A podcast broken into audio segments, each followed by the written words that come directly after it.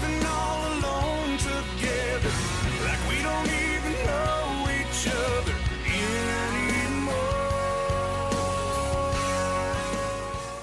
This is the Muster Wednesday afternoon with Andy Muir, catching up with Robin Greer out of PGG Wrightson Real Estate. Robin, good afternoon. Good afternoon, Andy. Listeners. How's things been lately? Um, yeah, pretty good, really. Um, yeah, this last week especially, we've had a real lift in um, inquiry. Um, certainly, website searches. I've got some numbers here. Um, website searches for Southland for September are up 24% on uh, the year before, and interesting, um, up from uh, searches from Australia are up 5% and the UK up 9%. So, yeah, maybe there's a number of people there wanting to come home. Do you think that bucks the trend that we're seeing in other provinces? Um, yeah, to some extent, yeah, but I, I do think that overall, just talking to people further up country, it is a bit more positive overall than what it has been. It's a good way. It's an interesting way for it to be like that, considering the circumstances that we're dealing with in the landscape at the moment. But obviously, if people know what they want to look for and they're going to be focused on that, then yeah, the figures don't lie. Yeah, that's right. Like I guess people maybe see that interest rates are at the top. Hopefully, they are.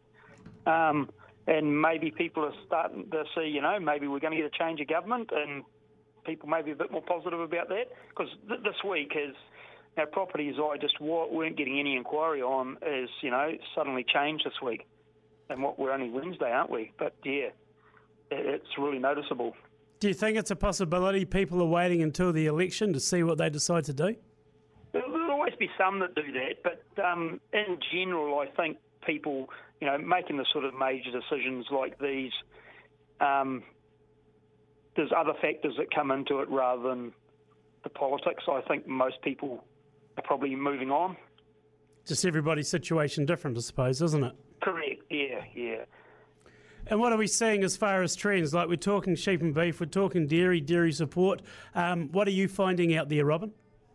Um, so, yeah, obviously the product prices aren't helping farm prices at the moment, but at the same time, we've got buyers out there that if they find the property what they want, so they will pay for it and buy it. Yeah. Um, there's definite buyers out there that are looking for particular properties, and when they come across them, you know, they're prepared to pay for them. But I think overall, there's probably just a little bit of hesitancy there in the prices. Yeah, but certainly no crashes or anything like that. Yeah. Many sheep properties on the market at the moment because they're quite a sought after commodity, aren't they? Yeah, but um, listings overall are actually down for this time of the year. Would you, um, would you say compared to last year, there's much of a differential? This time last year, on, sorry? Down on last year, definitely. But I do wonder in the next week or two, you know, with the election and all, if maybe some more might appear on the market. There's a lot of people, you know, talking about doing something. Um, but with product prices, um, yeah, they've sort of been holding off a little bit, I think it'd be fair to say. Just because of the way the market is. No one is panicking. No buyers are out there panicking that they're going to miss out. Um, you know, they know that there's not a, you know, another 10 people waiting in line to buy the property. So they're sort of, yeah, they're not panicking to get something signed up. They'll do their due, due diligence and everything before they do something. How long would it be since we've seen a panicked market as such as you put it then? When was the last time we would have seen that? It's been a while. It was before my time in real estate, that's for sure. Probably during the conversion era of the mid 2000s yeah. or something? That, that, that, that was probably the last time that happened, and that's a pretty unusual phenomenon, isn't it? Like, um, yeah, we see that again in our lifetime. There'd have to be some dramatic changes somewhere to cause that to happen again, I would think. Yeah, just change the farming landscape as well. And we just look at the positives that we've seen, like the GDT going up for the third auction in a row, up 4.4%. Um, certainly for dairy farmers anyway, it's looking pretty, you know, there's a lot more positives as there what there was, say, a month ago.